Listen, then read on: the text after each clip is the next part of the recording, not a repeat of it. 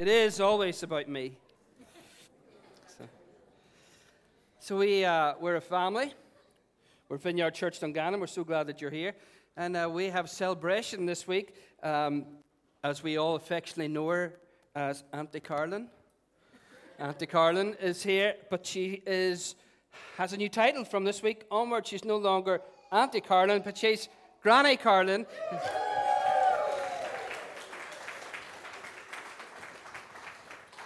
And I just see her as everybody's granny. Did you?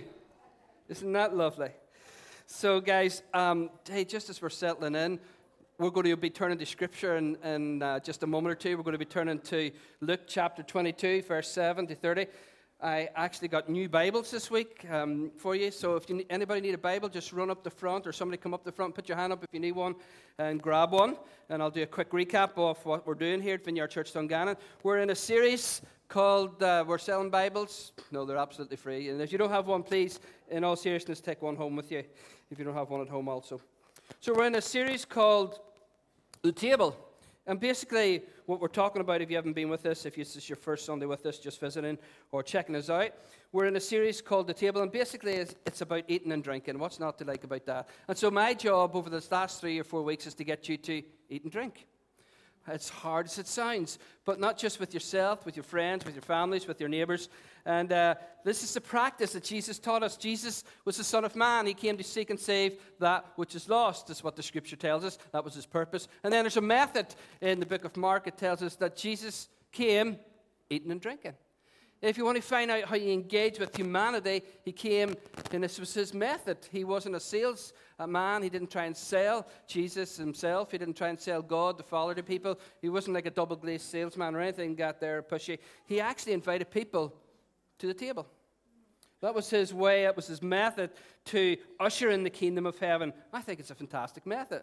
And us being Irish, then we should know that, hey, that's one that we have really down to a T. We can really down to a T. Okay.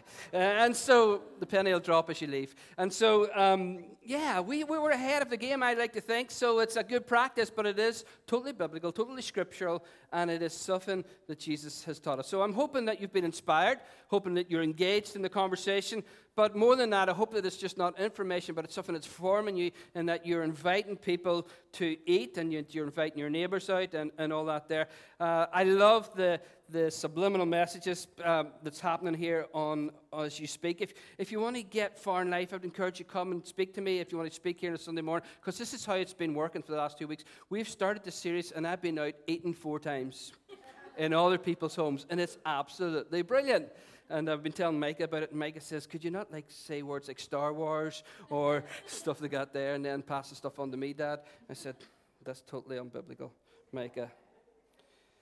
So it's raining today. I didn't get out of my Fespa, my scooter. I'm just putting the thoughts in there. It's just okay. How many of you thought the vineyard was packed this morning? Yeah. The rest of you have little faith. I must say my attitude sucked this morning. You know, it was lashing and rain, and I went and got bread for the table, and Micah pushed the chair down and squashed my nice ciabatta bread, and yes you did. And so I walked from the car park up, and I'm looking at all these cars, and I'm not really praying for the people in them. I'm sort of thinking, no, I'm not going to say it, but I was looking at their tires and imagining, so this will be a good crack when they come back. They're not like this. Anyway, it wasn't me. If it did happen, it has nothing to do with me. I'm just putting that out there. And so what I want to encourage you to do is go back to our conversations. These are crucial conversations we're having as a church family. Kind of a new journey for us, what the Lord's breathing over us, and the whole idea of hospitality. I think he's raising it in his church, not just here in Dungannon, but right throughout the world.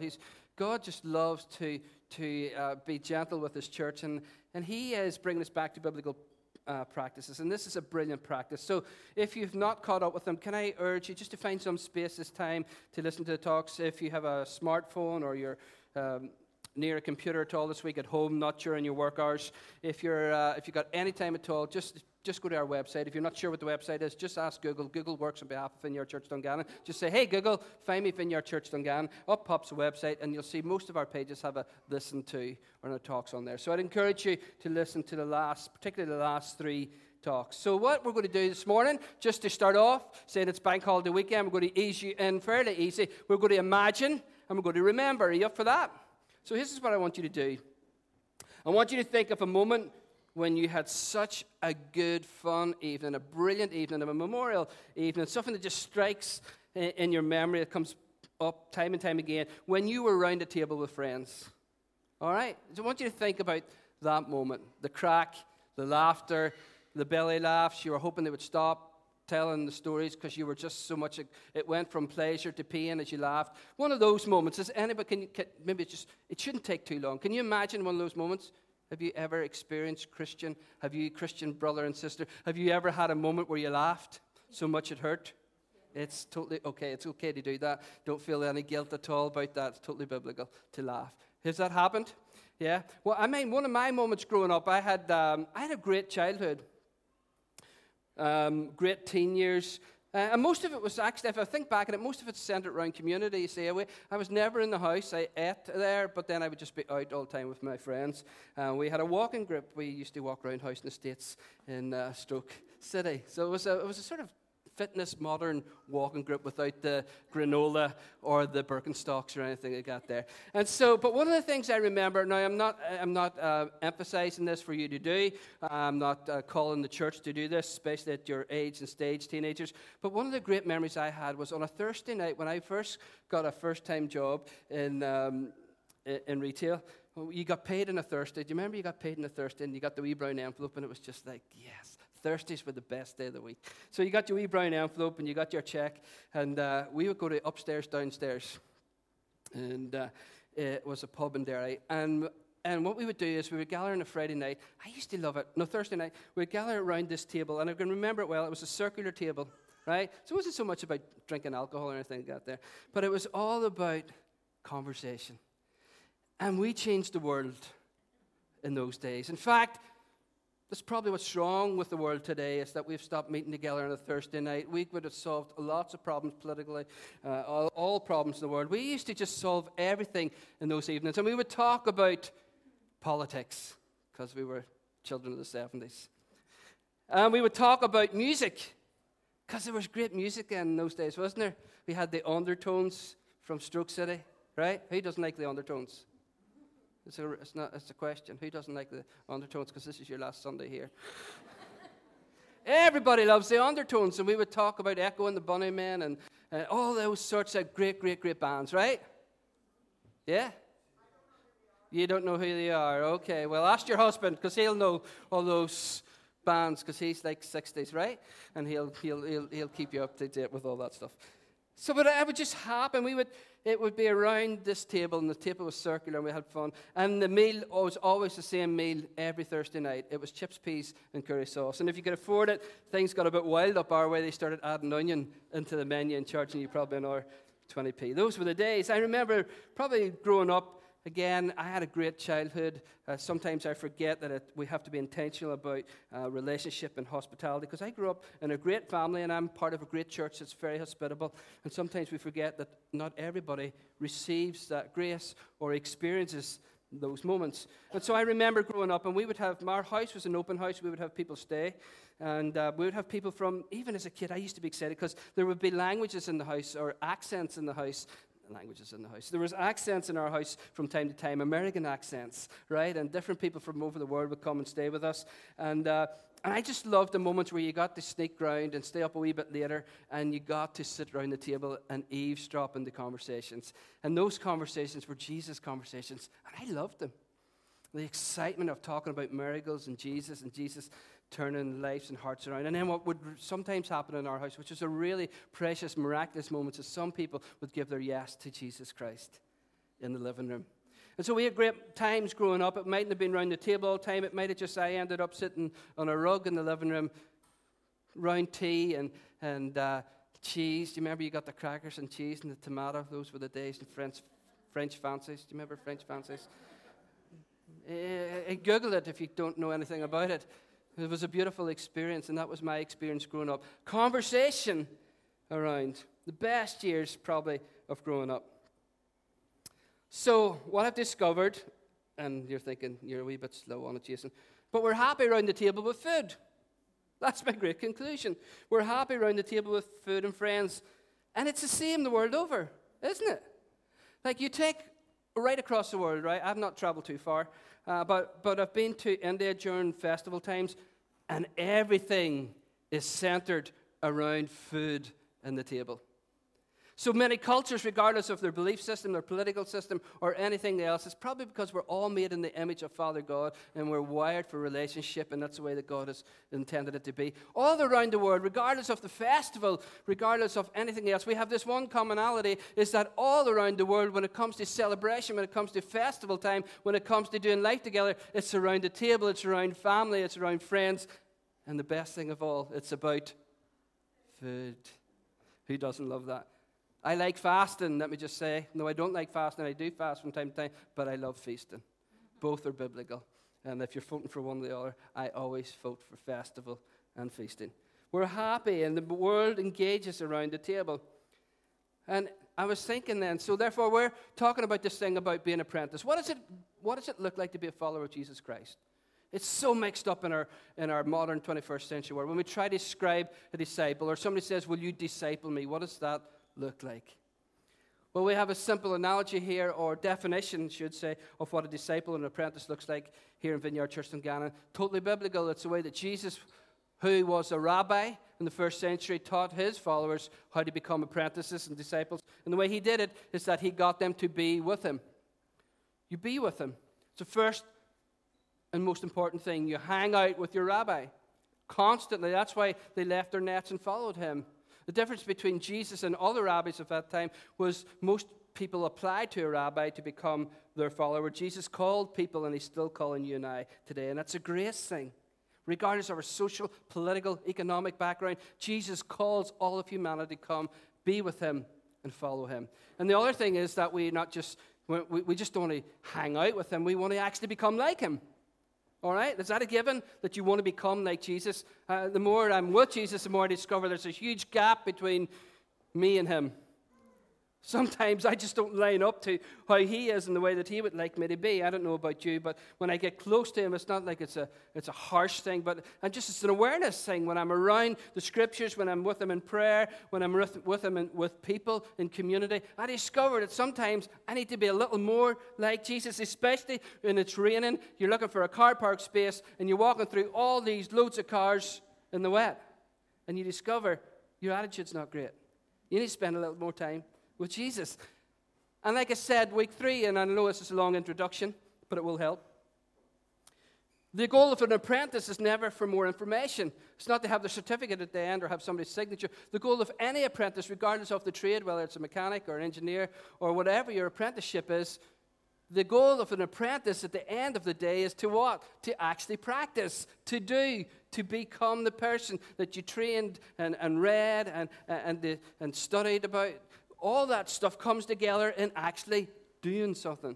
Otherwise, it's just information. And I discovered something that sometimes we want the church to do discipleship in a way where it's all information. And I quite like that because it gets me off the responsibility of actually loving my neighbor as myself. It's way easier to get information rather than to be formed, to be like Jesus and do what Jesus does. I don't know about you, but information's a big difference from doing what he actually does. And what we're actually called to do. So I'm thinking around a practice today that has got weird. And we've got many notions on it. We've got many ideas on it. But it is totally biblical. And it's called the table. And when I call it the table, you're thinking communion. Some of you are thinking the Lord's table. Some of you are thinking breaking of bread. Some of you are thinking Eucharist. Some of you are maybe thinking Last Supper. There's all sorts of names for it. And today we're going to look into those names. So today is a bit of a word study. Would you like that? So open up your Nave's Topical Bible, find the word Lord's Table. Have you all got your Nave's Topical Bible, your Unger's Bible, and your handbag, bag, man bag, No? Well, let me help you along. You're in good company this morning. I'm here. So turn with me to Luke 22, 70-30. And here's the thing. So I'm talking about apprentice. All that to say this. Is there a practice that we are with Jesus and becoming like him that's centered around food, eating and drinking? And this is it. This is it. This is the practice that's centered around being with Jesus, and actually more than being with Jesus, or not more than that actually, as well as being in community together and also eating and drinking. So let's turn to the ancient scriptures. Tell me when you're there. You got your smartphone, you got a tablet, you got one of these paper books called Bible or Scripture, then turn to that. If you're looking for it, it's page 879 in this one. Let's read together. Now the feast, let me switch on to verse 7. Then came the day of unleavened bread on which the Passover lamb had to be sacrificed. Jesus sent Peter and John, saying, "Go and make preparation for us to eat the Passover." "Where do you want us to prepare for it?" they asked. And he replied, "As you enter a city, a man carrying a jar of water will meet you. Follow him to the house that he enters, and say to the owner of the house, 'The teacher asks, where is the guest room, where I may eat the Passover with my disciples?' He'll show you a large upper room, all furnished. Make preparations there." Jesus has it all. I used to think this was some sort of mystical, prophetic thing, but I just think Jesus had a conversation, set the whole thing up maybe the day before. Anyway, nothing to do with the story. They left, and they found things just as Jesus had told them. So they prepared the Passover. Verse 14. When the hour came, Jesus and his apostles reclined at the table, and he said to them, "I have eagerly desired to eat this Passover with you before I suffer. For I tell you, I will not eat it again until it finds fulfillment in the kingdom of God." After taking the cup, he gave thanks, and he said, "Take this and divide it among you. For I tell you, I will not drink again the fruit of the vine until the kingdom of God comes." He's talking about the fulfillment of the kingdom of God. And he took the bread, gave thanks, and he broke it, and he gave it to them, saying, "This is my body given for you. Do this in remembrance of me." In the same way, after the supper, he took the cup, saying, "This cup is a new covenant in my blood, which is poured out for you. But the hand of him who is going to betray me is with mine on the table. The Son of Man will go as that has been decreed. But woe to that man who betrays him. This is just bad timing. This is their attitude. And they began to question among themselves which it might be and who would do this. Also dispute arose among them as to which of them was considered to be the greatest." Bad timing, boys. Bad timing indeed. And Jesus said to them, "The kings of the Gentiles lord it over them, and those who exercise authority over them call themselves benefactors. But you're not to be like them or like that. Instead, the greatest among you should be the youngest, and the one who rules like the one who serves. For who is greater, the one who is at the table or the one who serves? Is it not the one who is at the table? But I am among you as one who serves. You're those who have stood by me in my trials." I love this part. Listen to this. "And I confer on you a kingdom." Isn't that beautiful? "Just as my Father conferred on me, so that you may eat and drink at my table in my kingdom, sit on my thrones, judging the 12 tribes of Israel." This is the word of the Lord. It's absolutely true, and it's given to us in love. We could take a lot out of that text this morning. We could be here for weeks, months, if we just tore it apart. But I want to just go around one verse or one text in verse 19. It said, he took a bread, he gave thanks, and he broke it. And he gave it to them, and he said, "This is my body given for you. Do this in remembrance of me." Do this in remembrance of me. I just want to take that one phrase just for a moment or two and then try and weave it in and out. All the different names that there is for communion, for feasting, for gathering around the Lord's table. This word, "do in remembrance of me." Do this. Do this. Do this in remembrance of me. This first part, "do this," isn't just about a nip and a sip, a cracker and a small drink. It's actually more than that. It's actually life around the table. Jesus describing to his followers, he's He's demonstrating it in a tangible way, in a normal way, in a relevant way, in a just a normal, not extraordinary, but very ordinary way, how we gather around the presence of Jesus. We do it with each other, around the table with food and with drink. And you might say, oh, wow, Jason, there's nothing deep about that. But how often do we actually do that intentionally? How often do we get together with people, break bread and drink wine, and remember Jesus and actually be present with people as well as him?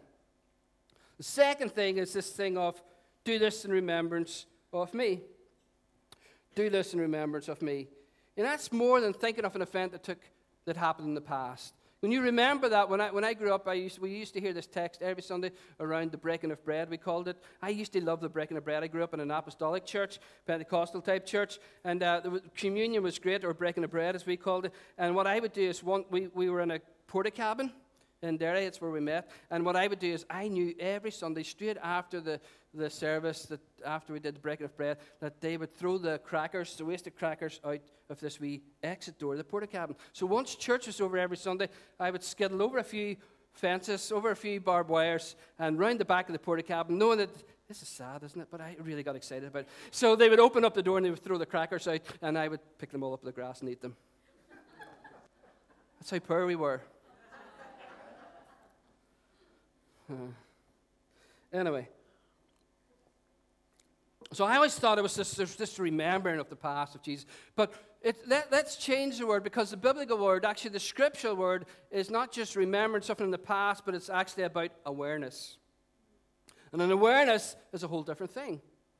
For us as followers of Jesus, as disciples, apprentices, I want you to get this into your thinking, that this is about awareness. We're aware not just of the sacrificial death that he brings to us, and we do remember that. We remember his death and his resurrection, the life that brings, that our sins are forgiven. If we call on the name of Jesus, we shall be saved. That's a beautiful, beautiful grace thing, and it's a miraculous thing that we must never, ever underestimate or never, ever forget. But it's more than just remembering his death and his resurrection. It's also remembering his words when he lived among the earth. It's also remembering how he modeled life to us. It's remembering the things that he did and the words that he said, and just the life that he demonstrated. That includes the words and works of Jesus Christ. That includes the ushering in of the kingdom of heaven and seeing signs, wonders, and miracles. That is what we are to be aware of, not just his death and his resurrection, but also the life and life of Jesus Christ, what it means to us today.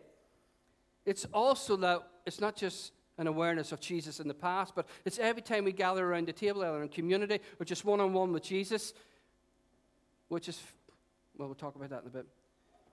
There's a disconnect there. When we gather around the table, there's an awareness that he's in the moment, that he's here. See, sometimes we get this weird just thinking that when we come around the table to celebrate and to remember Christ, all of his life and awareness, there's this thing in us that we try to remember, and it's this, we're killing him all over again, and it's all about this death. But you've got to remember that he's alive and well, and he's in the present, that during this moment we can celebrate knowing that he's here, that he rose from the dead, that he's still changing lives today, that people are lying in beds today, and they have no clue all over the world that today could be their day, today could be their miracle, tomorrow could be, this week coming in, it's the week that they're going to meet with Jesus. That's a beautiful thing, right? He's alive and he's well, and we remember, we have this awareness that Christ is with us. And then there's this other remembering that we need to do, which is this awareness that we need to think about. It's not just past, it's not just present, but it's also future. That's why John writes in the book of Jesus Christ, the revelation of Jesus Christ, he talks about the marriage supper of the Lamb. And don't you love the whole theme of Jesus? He has to be Irish. He's got to be Irish. I don't care what anybody says. I'm making it up, and I'm writing a book about it. Jesus was Irish. What does he talk about in the future? He's talking about food again. Feeding, celebration around the marriage supper of the Lamb. And can you imagine that? That's not just a small table, but this is where my mind was going this week, okay? So you can judge me if you want, or prescribe a prescription for me, those who are of medical profession, if you want. But here was my thinking in that. You can't just see a long table or a circular table, but can you imagine looking at that table? And I tried it. Mark, Colin, Orson. Come in, Orson. I tried thinking about what would that look like. And so I looked for a moment, and I just seen a table that has no end. with tribes and cultures and race and male and female. And I could see, and I started getting carried away, as I do sometimes get carried away. It's hard to imagine that I would get carried away. But what I would do in that moment is, I saw my friends in India. I saw people in villages sitting at this table. And people that you've invested in that you'll never see maybe here on this earth, but in the marriage feast of the Lamb, there's this huge, huge table. I don't think it's real. I think it's metaphorically, but I'm okay with that in this moment. That we just see, I want us to just imagine an unending table of every tribe and every tongue. And the loudest of all is us. We are the party people, right? Party Central. You are. Tell yourself that. Convince yourself of that. I over the summer when the weather was good, I went out on a motorcycle testing, and the guy kept telling me, he kept saying to remember your life-saving. What's it called? Check. Yeah. And basically, what it is, it's like, don't forget to look over your shoulder before you make a turn. And so he's not actually telling you to think about the past, right? Hey, work with me on this. Come with me on this journey of chasing worlds. It'll mess your head, but it's good. It's good when we get there in the end. And so he told me, always remember your life-saving check. Always remember your life-saving check. And what he's saying is, in the present, check. Remember, because you may not have a future. And so in that moment, what we do, as it is around the table, is we bring the past into the present, and we also bring the future into the now. Isn't that a beautiful thing? And that's what it's like with Jesus when we're around the table, that we just don't think about this marriage supper of the Lamb, but we're actually thinking about the presence of the future that we can tangibly engage in with now. We taste the future. This is getting really weird for some of you. We taste the future age where we find peace. We don't all experience peace on this earth to its fulfillment, but we will someday. But we can taste the future age. We can receive healing today because the kingdom of God has come. The kingdom of God is coming when there be no more death, sorrow, or pain. Does that make sense? Okay, let's move on. So we're taking hold of those names. So what I want to talk about is, very quickly, we're going to do a word search, word study, if you like, because when it comes to communion, it just gets weird. I've had some weird questions over the years. When do we do it? How do we do it? One guy came to me when we were upstairs. One time, he doesn't come here anymore, probably because of the question. He was very nervous that someone would get AIDS taking communion, because in those days, we just had one cup. And I had to say to him, funny enough, I never thought about it, which I didn't. And so we got all sorts of weird questions and weird notions, but let's get biblical. Let's get totally biblical. Let's get ourselves around the Scriptures, because this is a practice that's good for the church. This is a practice that's good for your soul. This is a practice that helps us to be with Jesus, become like Jesus, and be with other people too, and do what he did. Are you up for that? So here's the first word, communion. Have you heard of that? Okay. No rhetorical questions from here on in. Real questions. So communion, and that's the Greek word koinonia. And it just means community, koinonia, community. Sounds sort of the same, doesn't it? That's how I go. It sounds, you can see where the word derives from, koinonia, community. It means fellowship, right? Fellowship. Well, there's weird connotations around fellowship when you come talk about church in Northern Ireland, don't you? It's like, I discovered it. In other denominations, when they talked about fellowship, it was weird. They used to make tea with the milk and the tea. Have you ever had it? And then they come along. It's a true story. They come along, they say, with or without. And I'm like, with or without what? Is that, a sugar? Is that what? To this day, I didn't know what that meant. So, probably was a gambling man. I just always said without, and it worked for me. I don't take sugar. Thanks for that. Thanks. Every day's a learning day. Every day's a school day. So it's about participation. It's about fellowship. It's about an image of a loaf. One loaf. I love that. And from this name, this idea, this biblical name, we're to practice fellowship, participation, presence with Jesus first, with Christ. always remembering Jesus. Let me read you this. It's up on the wall, I hope. The Lord's Table, this guy, David Fitch, wrote it in a small book. He said, the Lord's Table is about presents. Surely it's about eating, yeah, but ultimately it's a discipline that shapes a group of people to be present to God's presence in Christ around the table. Here we have perhaps the single best opportunity to train ourselves to tend to His presence for our lives.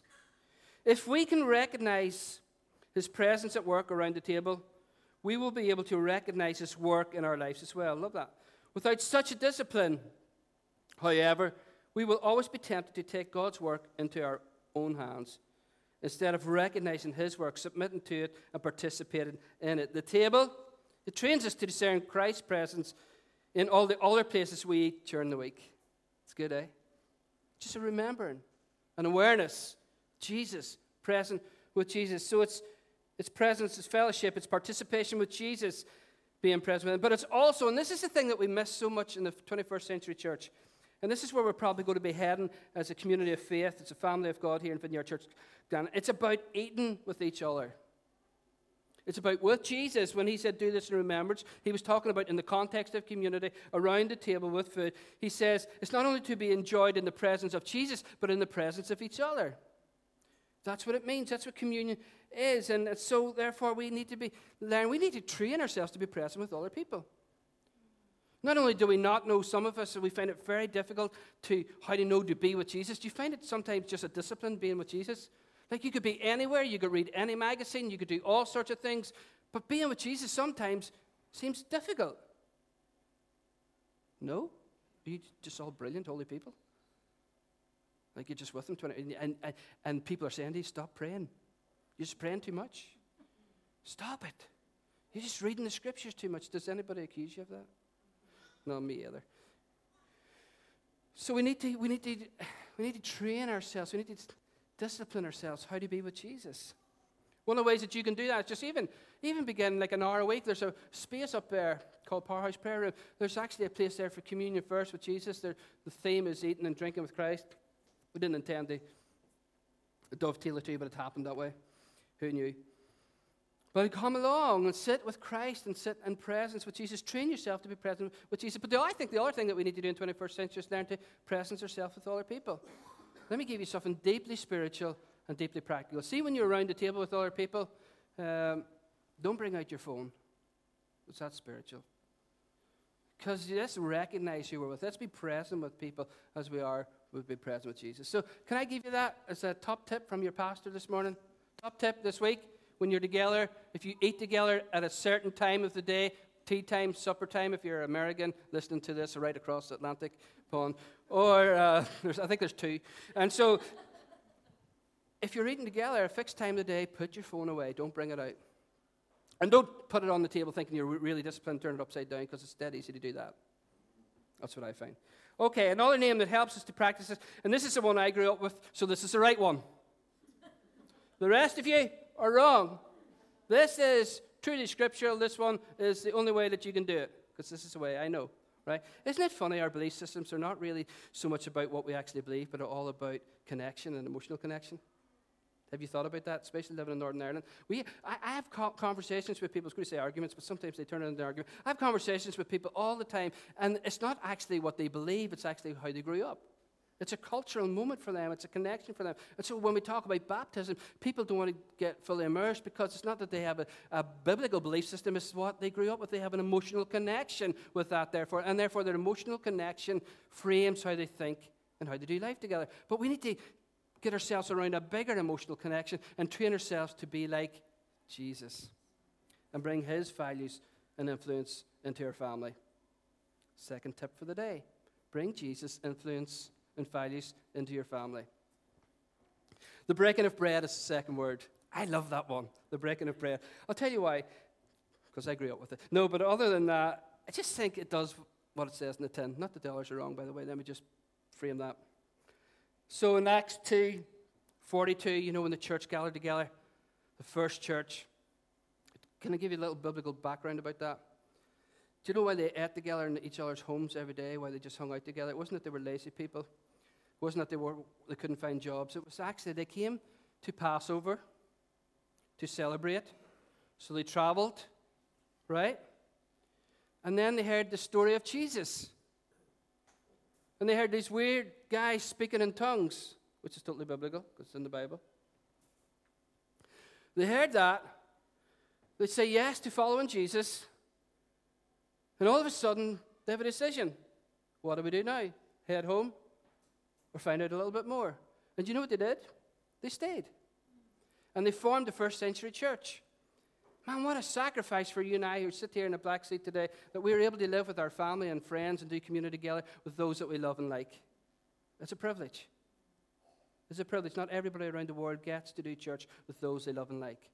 A lot of people around the church are doing church in secret today, hiding under rooms and basements around the world, not necessarily with people, their family, because they can't even tell their family or their friends or the people that they love or the people that they work with, because in fear of losing their life. But we have this great privilege that we get to do church with people that we love and like. Okay? So they stayed. So with that in mind, listen to these words. They devoted themselves. Practice. They devoted themselves to the apostles' teaching, to the fellowship, and to the breaking of bread. Do you see it? So it's just another word. Just another word to describe what we're doing. Acts 27. On the first day of the week, we came together to break bread. There it is again. I just left this part in because if anybody ever complains about how long I speak, just refer yourself to the ancient scriptures, okay? Because I am biblical with the capital B. This is what it says. Paul spoke to the people, and because he intended to leave the next day, kept on talking until midnight. So I'll just leave that there with you. But have you ever read this and wondered, is Luke talking about communion with Jesus or eating with others in community? Have you ever done that? I used to do that. What is this all about? Is this communion with Jesus, or are they just hanging out and having food together? If you're wondering what the answer to that is, if you've ever asked that question, the question is yes. Both. With Jesus and with community.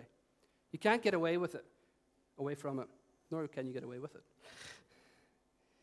So it's yes. Bread was a staple part of the diet in those days, right? A staple part of the diet. But guess what they didn't have? I was going there, but I was taking everybody on the slow route. Fortunately, they didn't have the shopping channel. You know the Sky Shopping Channel? No.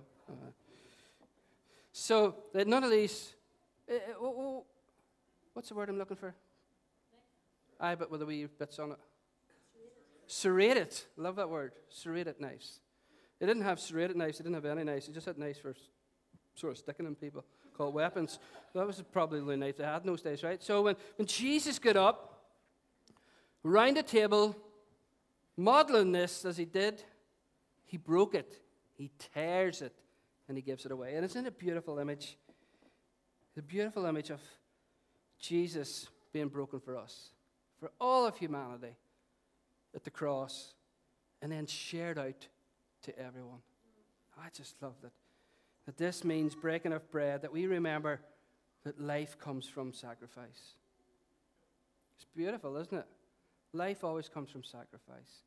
You even think about it. I just love the analogy of food. Like, sorry for if there's any vegans in the room, but even if you are a vegan, it still applies that life comes from death.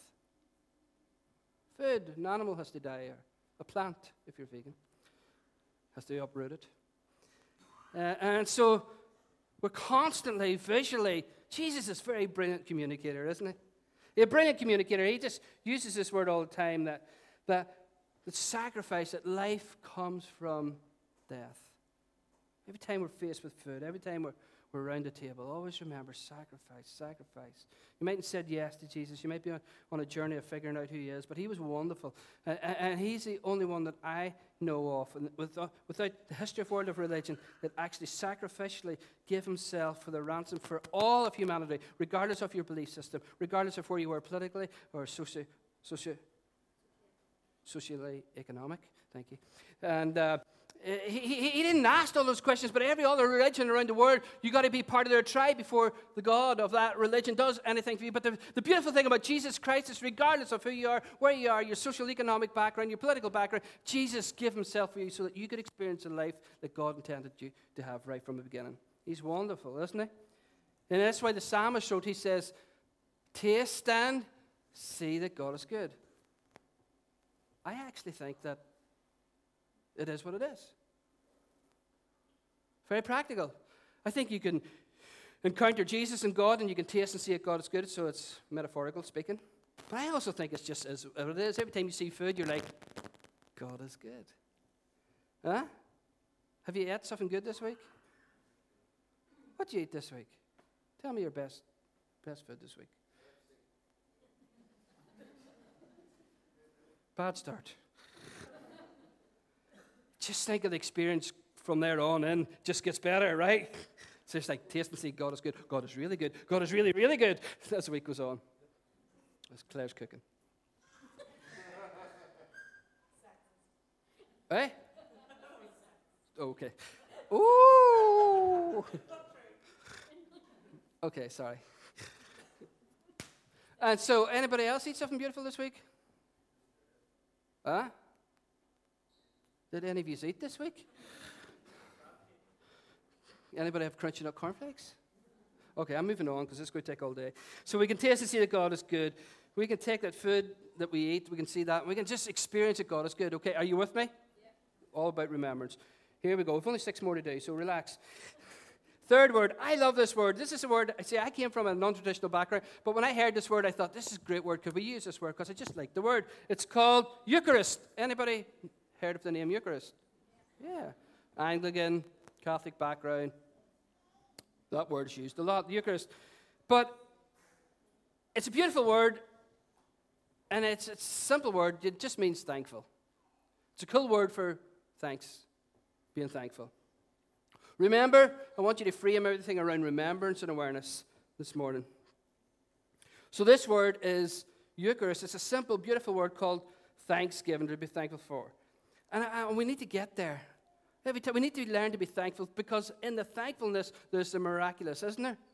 Even in the practical, again, food, like if he's not eating, he's going somewhere to eat Jesus, and if he's not going to eat somewhere, he's coming from somewhere eating. He's just eating all the time. It's a good thing that he walked everywhere, right? I'm not going to comment any more than that. And so he did that. And can you remember when he broke the loaves and the fish? He gave thanks and the miraculous happened. I think that's a principle. I think there is miraculous in thanksgiving. I think when we're thankful people, let me tell you, one thing will happen. A miracle will happen in your life when you're thankful. Joy, joy, joy. It's biblical, right? In all things, give thanks. That's how we rejoice. And again, we rejoice. And part of that practice is thanksgiving. You can check it in your scripture. Ask Google.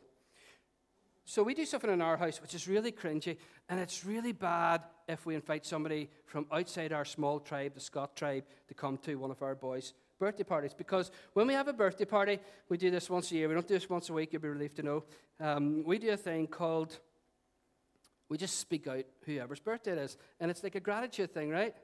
As cheesy as it sounds, so as he's hiding in his hands, I'm going to use Matthew. He loves it.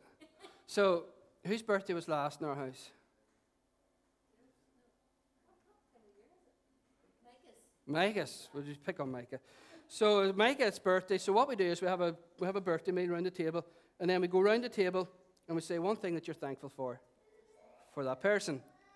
Isn't that cool? Cheesy, but it's good. So we say, I'm thankful for, and we begin to prophesy. Prophesy means to edify, to encourage, and to build up. So that's what we do. We don't say, and we're all gathered round the birthday table, and all of us shall prophesy in accordance to our faith, going anti-clockwise. We don't do that. We usually say, do we have to? And that's how it starts, and then we all do it. But you can see the people that come, it's hilarious. The people that come that are not part of our family, they're like, oh, dear God, please don't let it be me. Please don't let it be me. But it's actually a beautiful thing. If you want to increase somebody's faith in the room, encourage them to come along to one of those prophetic feasting breaking of breads. Okay, that's all I want to say about that. Thankfulness changes your heart, and it helps you to find joy in your life. Changes your heart. Even just using our boys as an example, you know, for all of us to sit around the table to remember what God has put in our lives is a beautiful thing. Tip number 3 for parents. But hey, we should do a second offering. This is really good today. You get the points, and then you get all the way Jason's nuggets of gold. Last word. Okay, I'm going to let that go.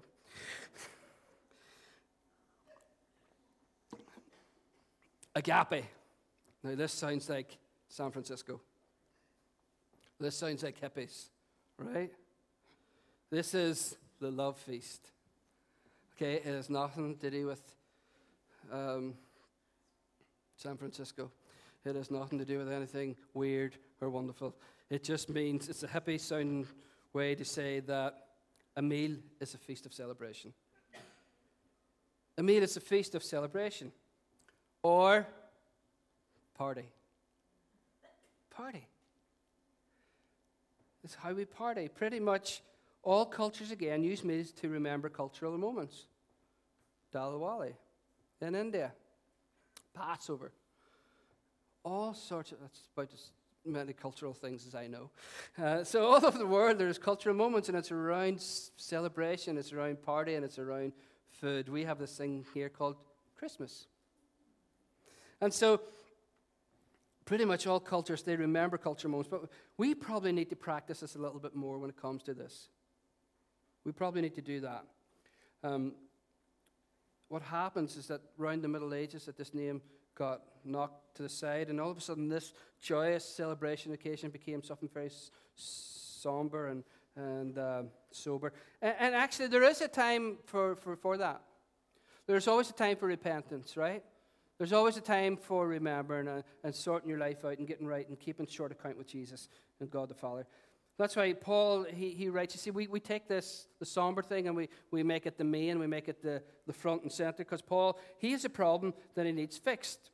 I don't think we need to fix it, but he has a problem where it's just a bit excess in the partying when it comes around communion. We're at the other end where we try and bump it up a little bit. But Paul has a problem, and he needs to fix it. There's too much excess at the Lord's table. There's too much happening. Do you know what's happening?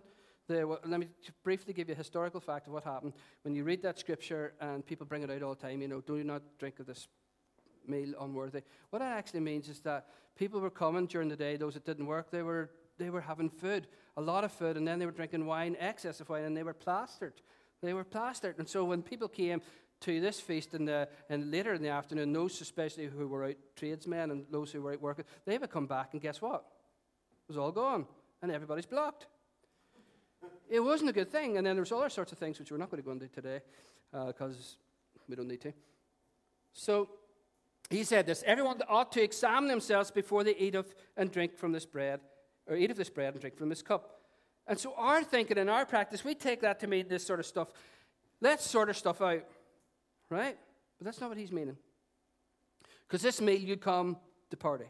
You come to celebrate. So when we're thinking in this, and this is the practice I grew up with in Pentecostal times, so that meant that moment you leave the black chair. Tony's got sin in his heart. It's not a prophetic word, Tony. It's just using you as an example. Tony's fell out with Brian Cummins at the front. He owes him a $5, and Tony's not seen it since a fortnight.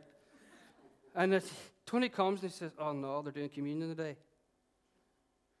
I'm not going to be able to take it unless I say sorry to God for having a bad attitude towards Brian. So Tony does a quick prayer, walks up the front, takes communion, which we may think is totally right. But this is not the practice. What we need to, this is what Paul's thinking. He says, this is what Paul is saying. Let me tell you what Paul is saying. Sort your stuff out during the week.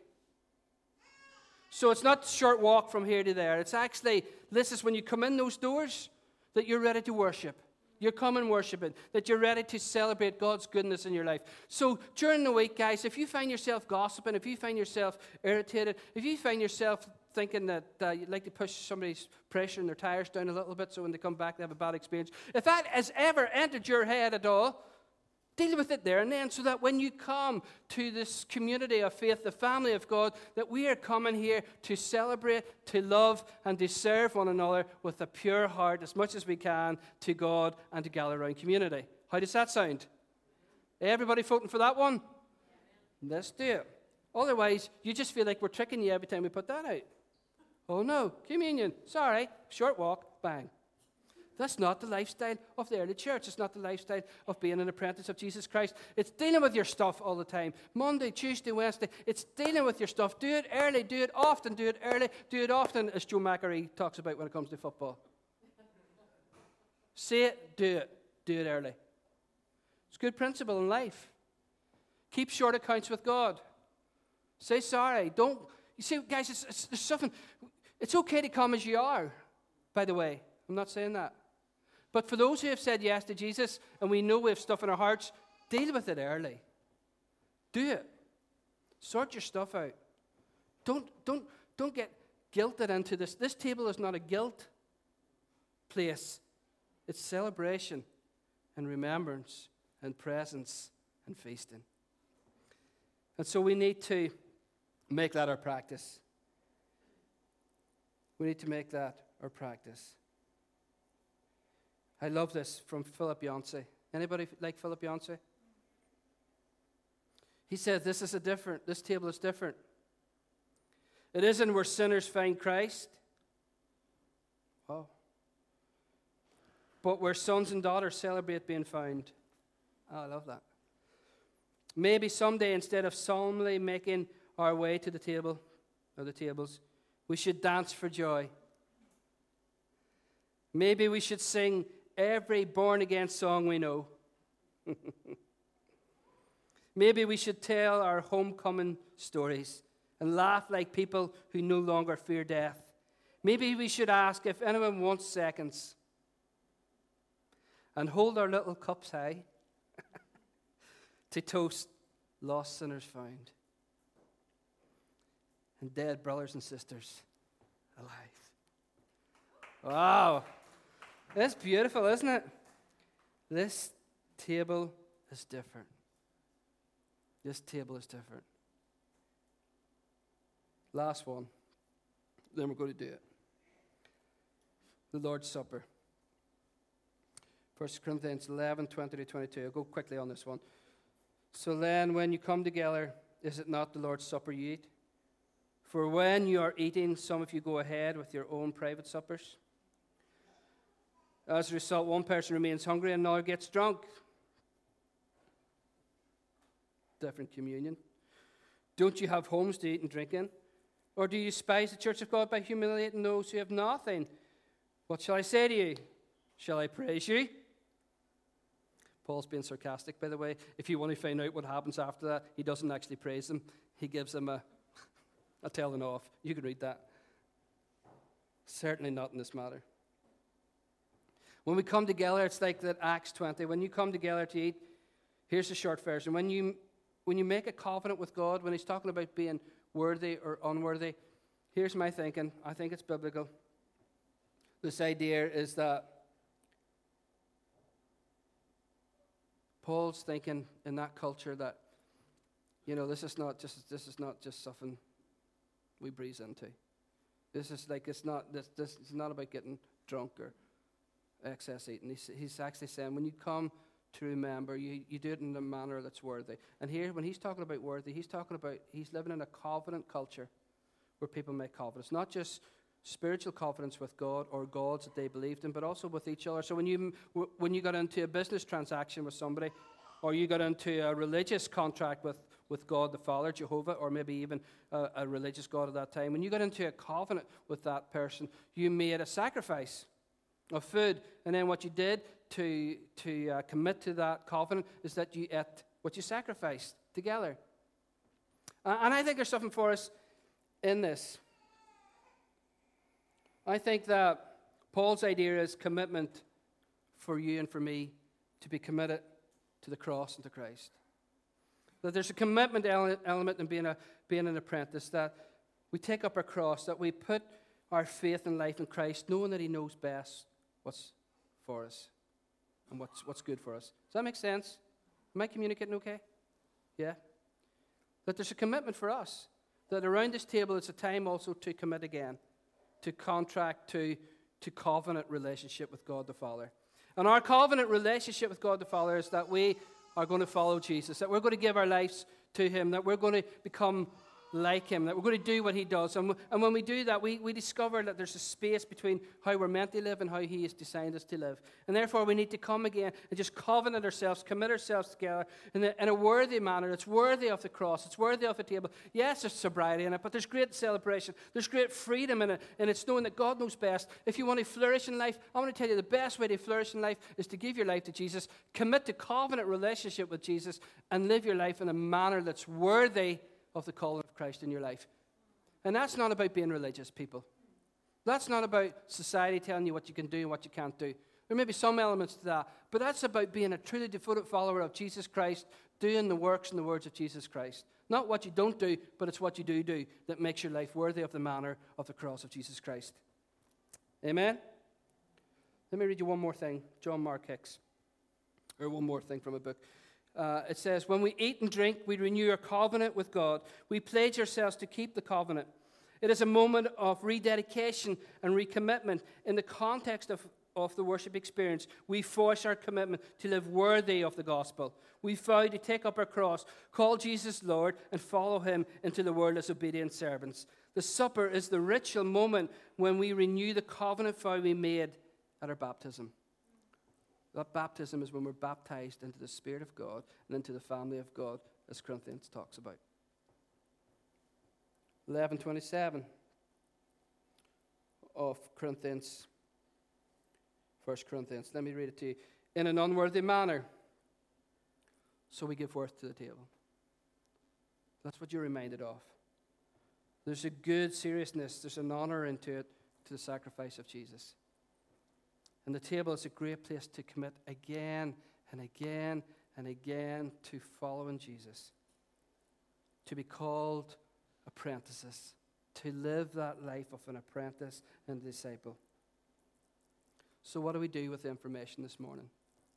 What do we do with word search, the word study, the additional biblical content from scholars and brilliant writers like Yancey? What do we do with it?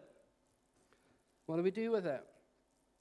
I think what we do is that we do the main thing that we call to remembrance, that we have an awareness of what we're gathering around.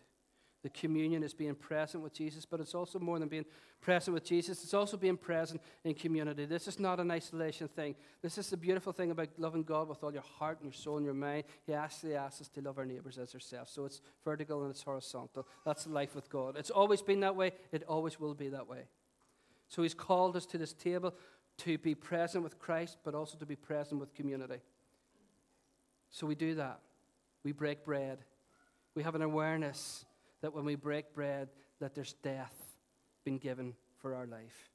And we don't want to squander that, people. We don't want to live unintentionally. We want to suck the marrow out of life, don't we? We want to do that. We want to live the life that God intended us to live. It's about intentionality. It's actually about practice and doing. It's about taking God's sacrifice for us and living the life that he had planned for us right from the beginning. And that's the awareness of breaking bread.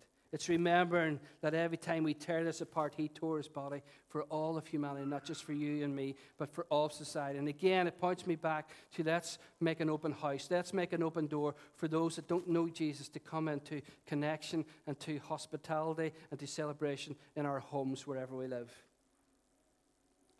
We remember that it's the Eucharist, that it's the thanksgiving place.